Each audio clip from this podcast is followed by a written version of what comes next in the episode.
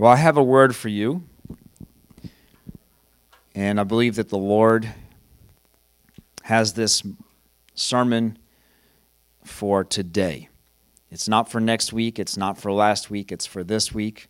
Obviously, anything he says you could apply. We're reading a word that's 2,000 and 5,000 years old, text that's still relevant today, so you can apply this. But what I mean by that is this is the moment that he has something to say, something to encourage you with. So I just want to get right into this. I want to say, firstly, that last week I focused much of the sermon on the fact that eternity is fast approaching. Isn't eternity fast approaching? And, and, I, and I look at it this way whether we meet Jesus in heaven, right, at our death, or he comes to get us in the second coming, time is ticking, and we will be there soon, and we must have the right focus. In fact, we must be Christ focused. And I want to be clear. I don't want to, I don't want us to be escape to heaven focused. You guys know what I mean? We're not escape to heaven focused. We are please God before we go to heaven focused. Amen. All right, we want to be there, but we are here for a season, we're here for a reason.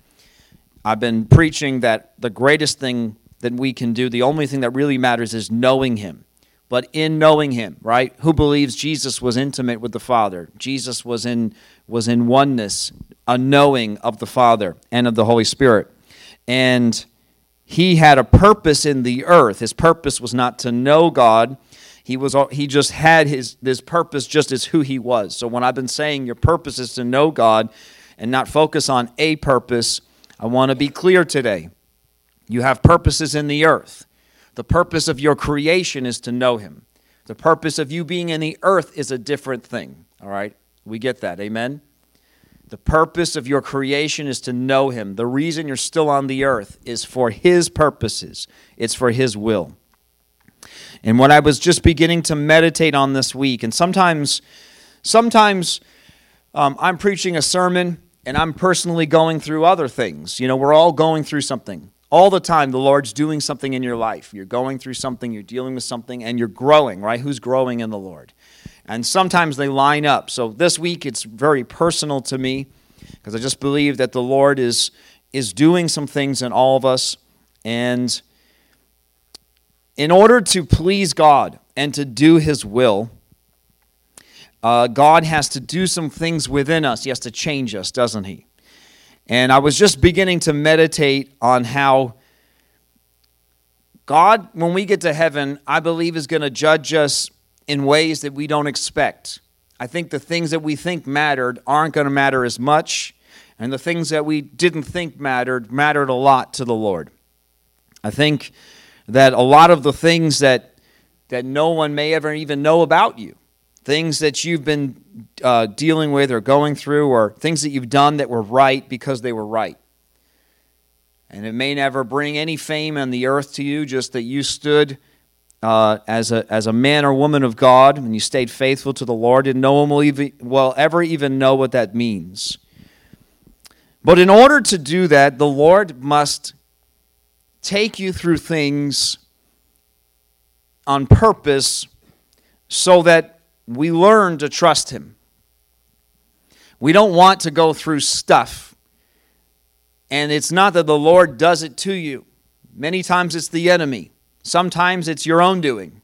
Sometimes it's just the fact that we live in a cursed earth. Are you aware that you are living under a curse? Now, you're not cursed, amen, because we're in Christ, right? But I still run out of breath when I run, and I want to keep running, right? But it's only because your body is subject to this earth and it's saying you need oxygen. Now, outside, who believes that in heaven you're going to need oxygen? Anybody think you're going to run out of breath? Remember, Jesus was a new body. Jesus came back in some form of a physical body. They touched him and he ate and he drank, but then he just passed through the wall when he wanted to leave. So somehow in eternity, there is a, uh, a physical part we think of spirit as just like, you know, some sort of ghostly, like, you know, kind of wispy air, you know, little baby angels in clouds. And that's not heaven, it's physical. It's going to be physical, and yet it's not going to have some of the curses of this earth. Uh, you're going to eat for enjoyment, not for necessarily for need. You're not going to breathe because you, you don't need oxygen. You're just going to have the glory of the Lord. We, I just looked, we were looking in Revelation how you're not going to need the sun because of his glory. So some things are going to be different, but yet we're going to be physical. So, but we're in this earth, and it's for a purpose for God's glory. God is trying to get his glory to shine through you. Why? Because each and every one of us in here saw the glory of God in someone else. Now, a lot of people, we like to be rogue, we like to be rebels, we like to be renegades and say, Nobody taught me anything, no one did anything for me, I did it all in my own strength, I did everything, you know, it was, you know, no one gave me a start, I had to do it all. And that's just human nature. But the reality is that's a lie that you saw another believer that something about that person, it was Christ in them, right? But something about them was attractive to you. And the message that they were speaking, right? But God used people, amen. God used people to get to you. You may think you found him on your own. People have had testimonies that Jesus showed up in their living room. I've heard those testimonies.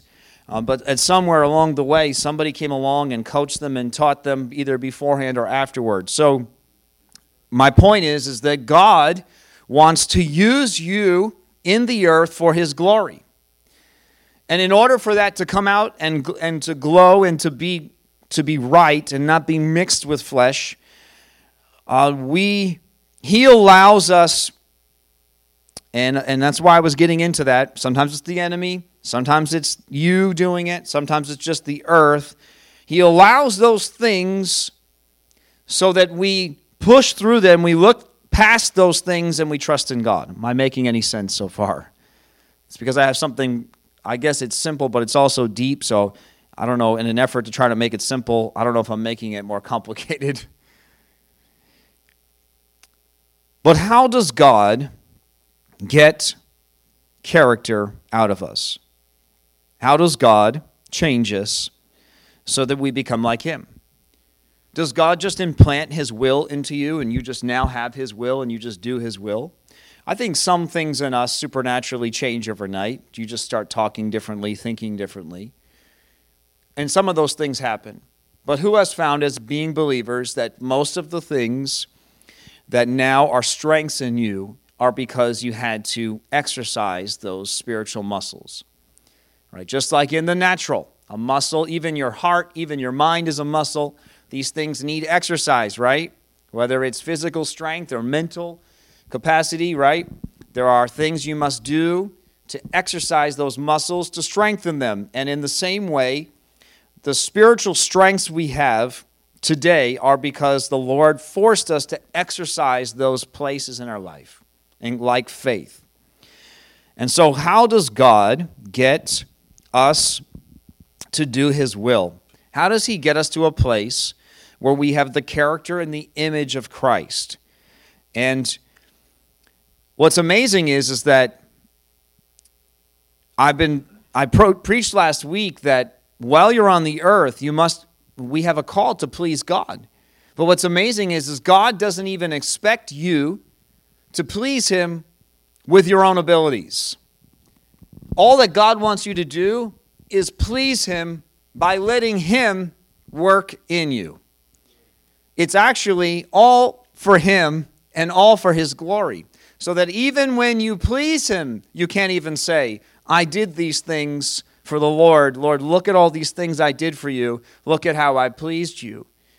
You would have to then say, But, but, yes, Lord, I did do all those things and I did please you, but I would be a fool to think that I did any of those things to please you in my own strength, in my own will, without first being supernaturally changed by you. And who can testify of those things already in your life? I think when we truly know God, like Jesus told us about, like the way He knew the Father and the way that He walked on the earth, when we know Him like that, we will walk like Him. And I want to say this very clearly not trying to fulfill a purpose, but doing God's will. All right, I want to say that again. You're not trying to fulfill a purpose, you're just doing God's will, and that will accomplish God's purpose without you trying. If you do the Lord's will, it will accomplish God's purpose. Uh, so we have God in heaven, and we're on the earth.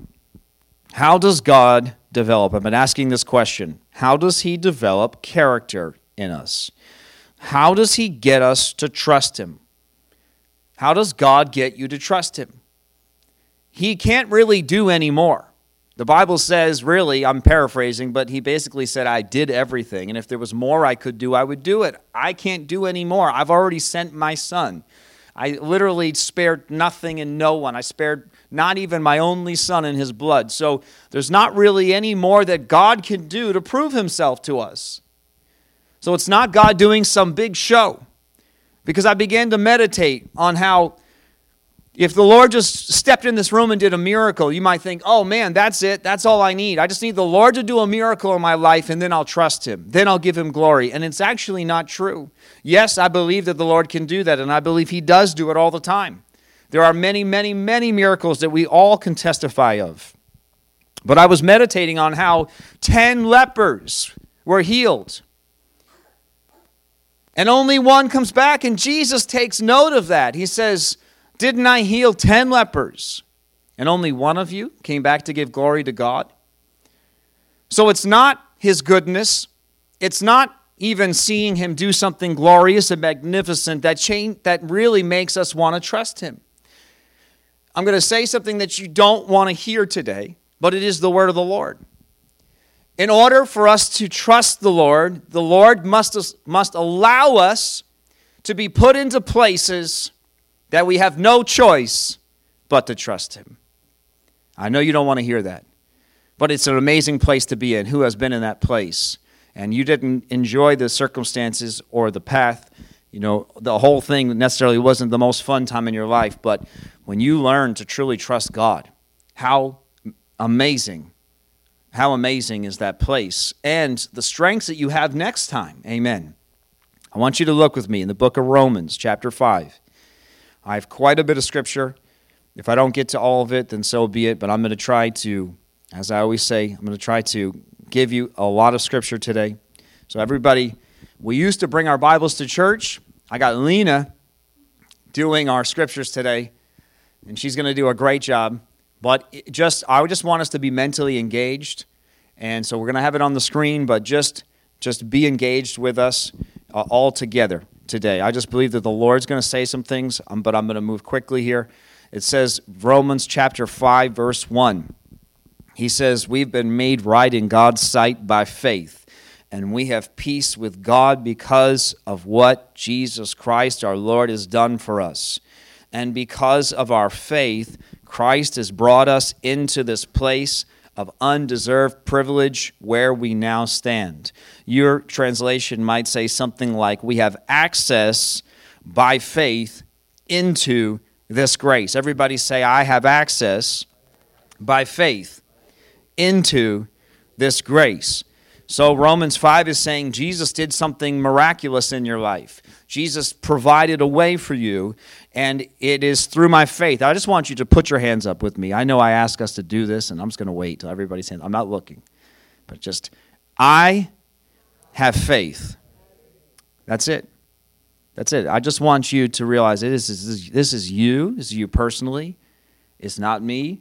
It's not. It's not it's not the, the church having faith that, that for you is going to be just you and Him standing at the throne of judgment one day. Just you and Him. That means right now, yes, we can gather around each other and we can pray for each other and we can believe for each other. And I think we need, not I think, I know, and that's what the word tells us, that we need to do that. But this is a personal thing. I want you to realize that it is your faith. It is really by believing God that you that you receive salvation, right? Nobody was forced into salvation, right? We all said, Jesus, I believe you. At some point, even if it was mustard seed faith, you put yourself at the altar, right? And you said, Jesus, come into my life. I want to know you. I repent of my sins. And so it was your faith that began the work, right? That Jesus began to do in you. Amen. And it's by faith that we continue to walk in the grace of God. It is a it is an unbelievable thing that he's doing in us, giving us grace. But I want you to realize that we accessed, even though you can't deserve it and you can't earn it, it was accessed. Come on, let's just get this. Grace, even though it's undeserved, was accessed by your faith. Now, it was given before you believed, right, Dan? It was, it was available before you believed, right? We could read further into Romans, right? That while we were still sinners, Christ died. All right, so he already did it. It's, I, I think the best analogy that I've heard and I've told you before is think of a parent who puts a college fund to the side. It's already done. Doesn't maybe the child's going to be a rebellious child and doesn't want to go to college. I'm not saying that people don't go to college are rebellious, but I'm saying the parents, you know, done the work. They put the money here, and here you go, and here's everything, and I'm going to send you. Here's a car to go back and forth to school or whatever. And but it is by your, it is by your action, your faith. Okay, I believe it, and I'm going to do.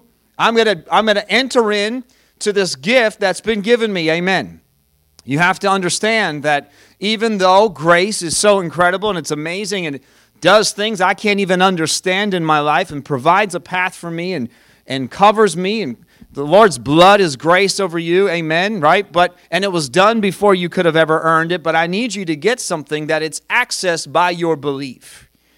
And what happens is the devil is after your faith. He's after that place. We're going to call it faith, we're going to call it belief, we're going to call it trust. I'm going to say those as synonyms today, okay? That it's that place where I believe God, I trust God, I stay walking and believing God. But my Bible says that there is a grace that comes in your life that God's given you, and it's accessed through that belief. So let's continue here. It says, And we confidently, verse 2, and joyfully look forward to sharing God's glory. Amen. This is eternal, right? We're going to one day share in His glory and we can rejoice too. Verse 3. Wait a second. Hold on a second. This must be something else. I'm just talking about this amazing grace and what the Lord's done for us. I think maybe I must have. Did I just skip? Did I turn to a different chapter? And wait a second. We confidently, verse 2, and joyfully look forward to sharing God's glory. Yeah, no, that's it. Verse 3. We can rejoice too. Everybody say, We can rejoice too. So I'm, he says, I want you to rejoice in this. You've accessed this amazing place in God, this grace. All you did was just believe Him. All right, and we, we just established that. And that's going to continue. I'm going to keep believing Him. He's going to keep just giving me, I don't deserve it. I'm just going to believe Him. I'm just going to trust Him, and He's going to do things supernaturally in my life. And in the same way that I believe and enter into this place that is just unbelievable in God, and a lot of Christians camp there, and then as soon as they get to verse 3, they don't understand and they think that God has abandoned them. And I'm here to tell you that God has not abandoned you. God has not forgotten you. God is not unaware of what you're going through. But my Bible says, in the same way that I thank God for His grace and I give Him my life, that I'm going to rejoice when we run into problems, you may know it as tribulations. When I run into tribulations and problems and trials, it says that I should have joy. It says, For we know that they, what is they? What's they referring to here? What's the they? It's the trial, it's the problem, it's the tribulation. What does it do? My Bible says that I believe God, He gives me grace. But it also says that something else is happening at the same time. And in fact, they're tied together because I can't do what He's about to tell me in verse 3 without His grace. And I can't access His grace without believing that God is God and He's going to do it in my life. And in fact, a person whether they're in God or outside of God, the stubborn person who doesn't want to believe him, or the person who says, I believe you, Jesus, but they're stubborn about really believing him, you're going to end up being in this place at verse 3 and being very frustrated. The world is frustrated, and the devil wants Christians to be frustrated because he doesn't want us to understand that this is a part of the process. And a lot of Christians get here and then they're like, man, what is going on? God, where are you? And God's like, I'm in it. Say, I want you to say this out loud God is in it. We can rejoice too when we run into these things, for they help us develop endurance, or your translation might say perseverance. I'm going to read to you both definitions. My NLT says endurance, New King James says perseverance. They're very similar words. I want you to hear the definition. Endurance means, are you guys tracking with me? Are we good? It means the ability to withstand hardship or adversity, especially the ability to sustain a prolonged, stressful effort or activity. Endurance is a marathon runner's endurance. It's the act or an instance of enduring or suffering endurance of many hardships. And perseverance, very similar word, it means continued effort. Everybody say continued effort to do or achieve something despite difficulties, failure, or opposition. It's the action or condition of an instance of persevering. It means steadfastness. So basically, endurance or perseverance, you could look at either word, and what they're talking about is the person who continues, the one who keeps going. I want to tell you right now the devil, the greatest attack that he does to a Christian is to try to get you to quit. And if he can't get you out of heaven, just wants to quit you having faith. Quit, you trust, you're, you're like, you know what? I believe I'm going to go to heaven, but trusting God for every little thing is just frustrating me. Because I'm saying I'm trusting Him and it's getting worse. I say I believe Him and I don't know, and it seems like it is, I'm afraid to say it I'm afraid to say God's going to do this and this in my life because the moment I do, I feel like that's when I get attacked. I'd rather not even say I believe. Come on, who's been there? And it's because the enemy knows that there is power in your faith and your trust. There is power in you believing. And he's after that place. But the Bible says that God allows the same exact situation. Now, let's just get this picture. You ready for this? God's not saying he does it to you. But he's saying the situation you're going through, God's going to use it because while the devil's trying to squash you and get your faith into something else, someone else, God's saying that very same exact place, I'll give you grace. Just keep believing in me because I want you to have character. Everybody say character. The Bible says that if we will withstand, if we will just continue, just keep trusting, keep believing, just keep saying, Lord, you're Lord. In fact, this is something I've done many times, and uh, it has nothing to do with money, but at times where I feel like maybe my trust has been wavering. You know what I do? I'll get online, I find someone to give to, and I give and it has nothing to do with money. It's not, not saying that I don't trust him financially. Maybe it's physical or whatever. Maybe I'm mental struggles. But I will literally give. You know why I do that? So I can prove to myself and prove to the enemy and just put, I need to be put, put it out there in the spirit. My trust is in the Lord. It is not in me, and it's not in self, and it's not in strength. Amen. Praise God. And this is what the Bible says. The Bible says, that this perseverance, verse 4, this endurance, it develops. So if I will continue, the Lord says you're going through whatever, what everybody's going through something different. Some physical, some mental, some spiritual. And we broke some things during worship. Some things need to be broken, okay? Some things the Lord does not want on there. The enemy is doing things that are oppressive and we need to continue to break them and pray the name of Jesus. But the Lord is also saying that in the moments that you're waiting for your miracle, in the time where you're waiting for the Lord to break through in your life, God's using that time so that you say, I continue, I'm just going to trust Him until I see it. I'm going to believe Him until I see the breakthroughs. I'm going to keep praying the name of Jesus. But then there's that gap of time, that mystery time, where people then get frustrated and they think that they're doing something wrong. You're not doing anything wrong, just keep believing God. Just keep trusting Him in the meantime. That's where you need to be because the Bible says when we do that, it says it develops strength of character. And it says character strengthens. This is amazing. I was just reminded, I feel like maybe this was a common theme of a lot of my preaching for years.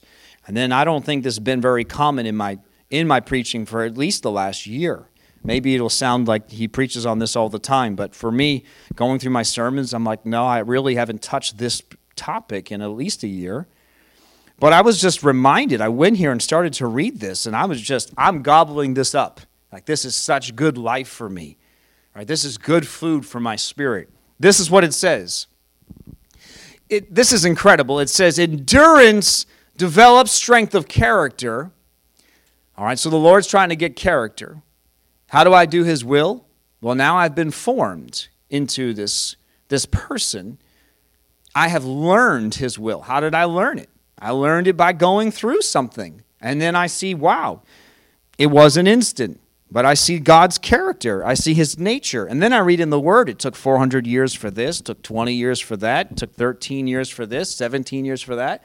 And wow, now my life is lining up with the Word. It's not an instant happy meal gospel and he's building somebody, he's building a church, right? Building a people that truly trust in God and not in some sort of a quick miracle that is quickly forgotten. But the Bible says this is what happens that that actually is circular. It all started with my belief accessing his grace, but it puts me then the Lord's like, "Okay, here we go. You got my grace, but here we go. We're going to go through some things." I'm going to get some junk out of your life and you're not going to enjoy this, but I'm going to do it. I'm going to allow it because you're going to learn to trust me. And as you trust me, the Bible says it strengthens my hope in salvation. Who has learned to, to love the Lord more after you see Him deliver you through something that, you know, the instance I love, I love, love, love. I, I mean, let me just say it out loud. I love when I pray and it happens quick. Come on. I don't want to put I'm not putting it on anybody and I'm putting it on myself that Lord, I want it to take a long time. I love when I pray and the answer is instant. Instant. But sometimes it's not. And it's not you're not doing anything wrong necessarily. You keep seeking the Lord. If there's something wrong, just, just believe He's going to show you. If you're in His if you are in His presence, then why would He hide that from you? He's going to reveal it pretty quickly. The prophets, even the greats. We got John falling on his face in Revelation, right? When he sees the glory of the Lord. All the prophets did. Listen, you got something wrong, get into his presence. Don't let the devil trap you. If you are spending time with God and you're still waiting for a miracle, then there's probably not something wrong unless you're being stubborn about it. And then the Lord's going to keep showing you that you're being stubborn about it. What we really need to do is just keep trusting him. We're learning that God is God and he will do what he's going to do when he's going to do it and how he's going to do it. Just like a parent doesn't imagine a parent, we were just talking about this. Imagine a parent, every time a child stamps their feet up and down on the ground, that the parent just cowers to the child. What kind of character is that child? That child, listen, I think that happened too much. I see a lot of those adults. I see a lot of those adults in the world I live in, and they think it's all about them. Man, if I don't just bow to every little whim of their desires, that's the way they were raised. It's not healthy, is it? The Lord's looking for strong, healthy, quality people, people that really just believe God and trust God. And how does He do it?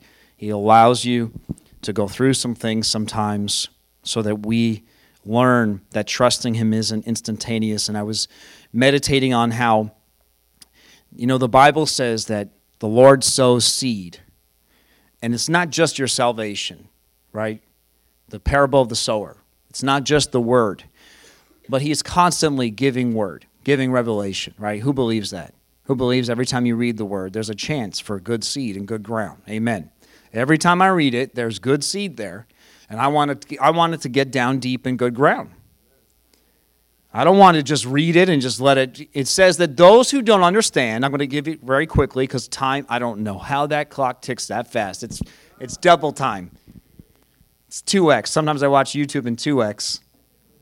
I'm like, just show me what you want to show me. I don't care to see every little detail. That's how that clock's moving back there. You. Because this is what the Bible says. It says, it says that those who don't understand, they just brush it off. It falls on the footpath where it just falls and just blows away in the wind, it's because they didn't understand. And sometimes we read the word and we're just like, okay, that was a good little reading, just gone. But you know what it also says? It says some receive it with joy and it actually plants and it actually begins to grow. What the Bible says as soon as trouble comes, as soon as a trial comes, this is not just salvation. I've seen that for people, right? They come in, they do the sinner's prayer, they come, oh, Lord, I love you. Two weeks later, they're like the worst sinner you ever met. I'm not saying the Lord doesn't love them, right, Rick? I'm not saying the Lord doesn't love them and He's got so much grace for them, right? But it's easy to do. And that's just because, you know, whatever. It says that it says the it says that sometimes the seed gets planted, but the cares of this life come in and they choke it. So, but good, but we, but finally, the good seed in good ground produces life and abundantly. Amen. So, the Lord is looking for the person who has this character, who trusts Him. It's not if as soon He wants a person that every little thing that comes in your life doesn't affect you. It doesn't mean you don't have internal struggles. It means you take them back to the Lord and you know the answer every time. I know what I need to do. I need to go I need to go see God. I need to get before his face. That's my answer. And there is no other answer. Stop thinking there's other answers and there's not. The world's trying to give, even the church today, this modern church is trying to give all these extra answers. Well, it's Jesus, but it's also counseling. And I have no problem with that, but that's actually wrong unless the counseling is from the from the Lord, from literally we're going to dice the counselor should be like, let's dissect the word on your issue. That's the answer. Jesus is the only other answer. All that it does is just delay and and and drags out this process in us, and it doesn't need to be that way. It says, and this hope that we get of salvation, it will not disappoint. Amen in First Peter, and you can read it in your own time, but chapter 1, you see the same thing. Just quickly, you don't even have to put this up on the screen, but you guys all know it. First Peter chapter 1, he talks about this priceless inheritance I have, and you're all encouraged. You're tracking with Peter. You're going, wow, this is amazing. I've been born again. I've got an inheritance in heaven. Wow, this is amazing. And he says, and through faith, same thing, verse 5, he says, God's protecting me by his power until I receive the salvation. Amen. Praise the Lord.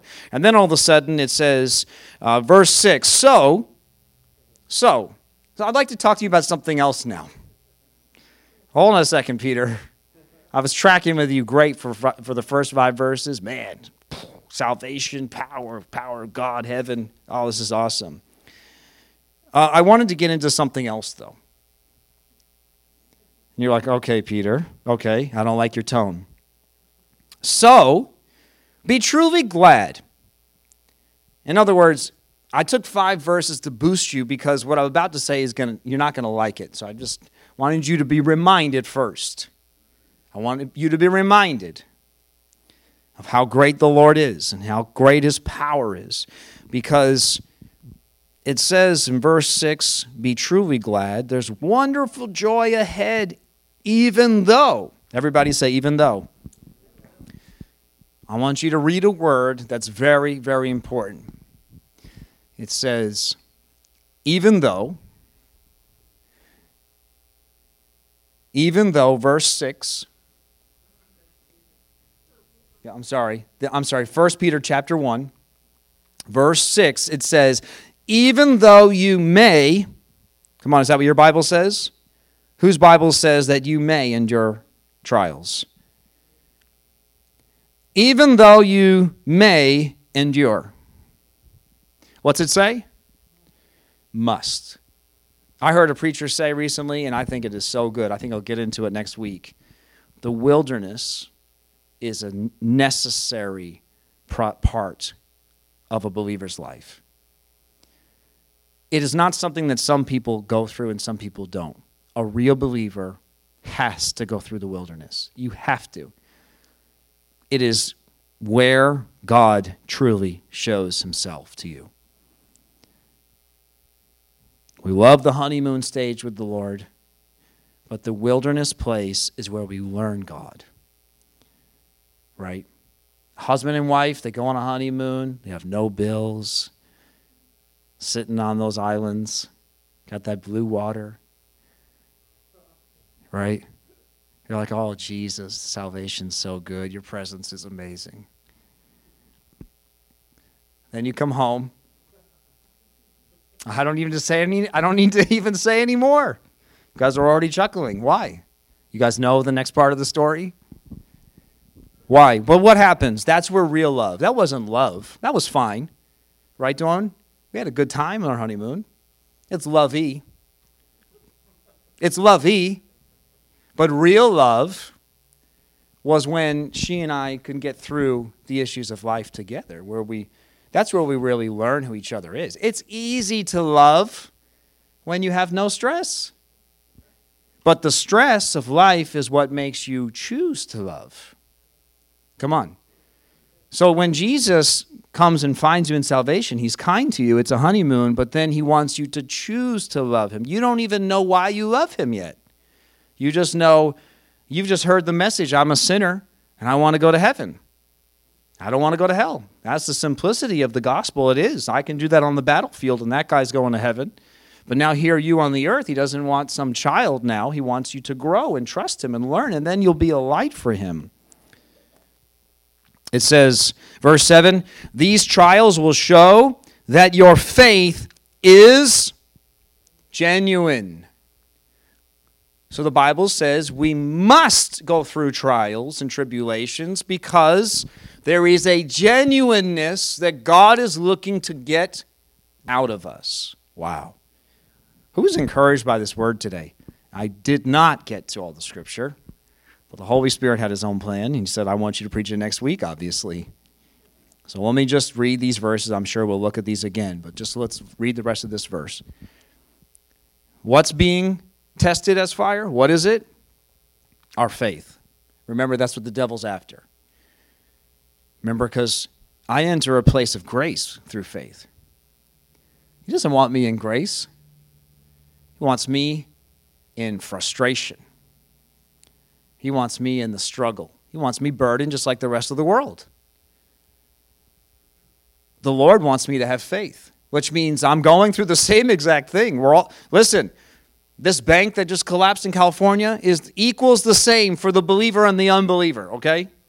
I don't know what that's going to be, but that's what happened in 2008, just so you know. And an even greater state. We're just not really talking about it a lot yet. We just lived this. I'm not trying to be a bearer of bad news. We just lived it. I don't know, and we just went through a whole bunch of years that I don't really want to live again. But we as believers had faith in the Lord, didn't we? The world was without hope. I had hope through it. Who had hope through it? We had hope. Because the Lord is allowing, we, we still live in the same exact world, but He's allowing you to live in it as well. So then we say, well, I don't understand. And you know what? Even if this whole thing collapses and even if we die, I know where we're going to be. I know where my eternity is. I know where my inheritance is. We don't want to do that. I want the Lord to use me in this earth for now while I'm here, but I, I'm trusting in Him. So, what's He doing? The Lord is actually purifying. He's purifying you he says right here, just like gold, we'll get into this, but gold is tried, it's heated. In fact, the purifier, you know what he does? He heats it. You know what he does next? Heats it again. You know what he does next? Heats it again. And the guy to the, the guy who's here purifying this gold, the purifier, he's going to be heating it seven times to truly get that gold to a liquid state where all the impurities have come to the surface. What happens? Come on. You get into a hard time. What's your first inclination? Come on, it's really easy. Flesh.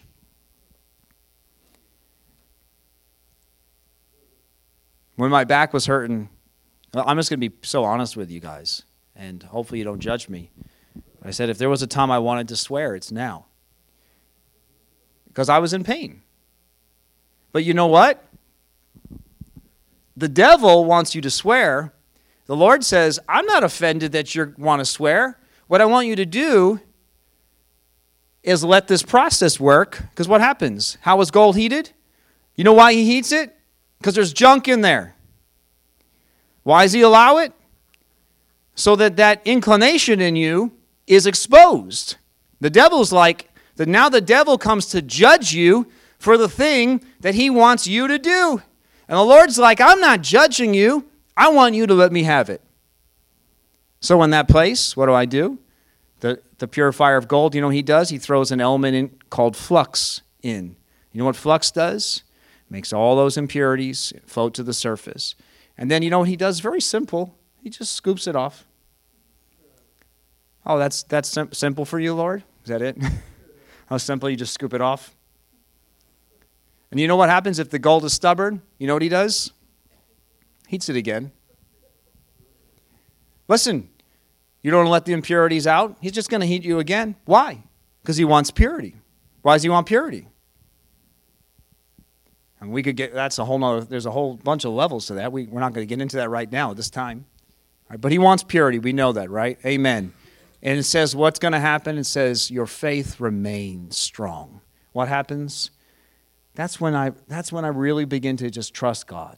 I really believe God. This belief in him, that's where it's real. You can say you believe in gravity, but until they open the door and you trust that parachute, you didn't believe in gravity until now. Once that faith is required to be in use, now you actually have it.